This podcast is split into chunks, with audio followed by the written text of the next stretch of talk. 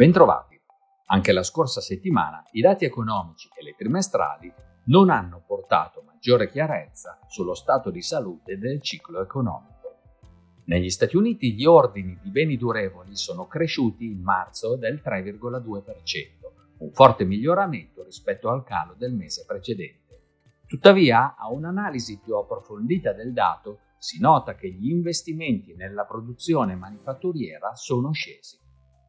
È intanto proseguita la pubblicazione delle trimestrali e anche in questo caso sono arrivate indicazioni contrastanti. I risultati dei colossi tecnologici Microsoft, Alphabet e Meta sono stati migliori delle previsioni, così come quelli di altre grandi aziende come Coca-Cola o General Motors. Deludenti invece quelli dello spedizioniere UPS, considerati un buon termometro dell'economia. La banca regionale americana First Republic Bank è stata fonte di grandi preoccupazioni. Nel primo trimestre i suoi clienti hanno ritirato oltre 100 miliardi di dollari di depositi. In settimana il titolo ha perso il 75% e mentre parliamo le autorità stanno valutando se porre la banca in amministrazione controllata. L'indice PCE dei prezzi al consumo, la misura di inflazione preferita dalla Fed, cresciuto in marzo del 4,2% anno su anno, un sensibile miglioramento rispetto al 5,1% del mese precedente, anche se la componente core non ha mostrato cedimenti. La Banca del Giappone non ha modificato la politica monetaria ultra espansiva, ma l'aumento dell'inflazione a Tokyo spingerà il nuovo governatore della banca centrale a valutare un cambio di rotta. In questo contesto registriamo andamenti contrastanti per i principali listini.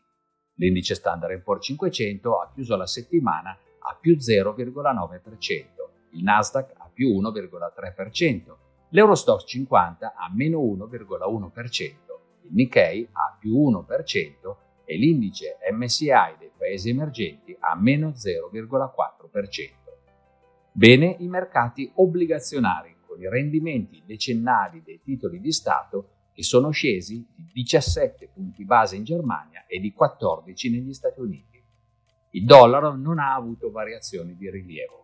Il prezzo del petrolio Brent è sceso del 2,6%, quello dell'oro è salito dello 0,3%. Concludiamo ricordando che questa settimana è densa di dati e di appuntamenti molto importanti. Negli Stati Uniti potremo monitorare sia gli indici ISM che l'andamento dell'occupazione e dei salari in aprile. Per lo stesso mese, in area euro vedremo il dato preliminare di inflazione e in Cina gli indici KXIN PMI. Non dimentichiamo inoltre che si riuniranno sia la Fed che la BCE. In questo momento è difficile per gli investitori mettere a fuoco lo scenario che hanno di fronte. La stretta monetaria e la minore disponibilità di credito a causa della recente crisi bancaria peseranno sulla crescita e sui bilanci aziendali. Tuttavia, alcuni dati economici e le trimestrali aziendali dimostrano un'inaspettata resistenza e il ciclo di rialzi dei tassi da parte della Fed si sta avvicinando alla conclusione. È questo ciò che sta sostenendo i listini. Guardando avanti è difficile che lo scenario si chiarisca rapidamente, ma ciò non deve rappresentare un ostacolo. Gli investitori che monitorano continuamente i dati disponibili, adattano di conseguenza i propri portafogli e ricercano sempre la massima diversificazione, potranno affrontarlo serenamente. Alla prossima!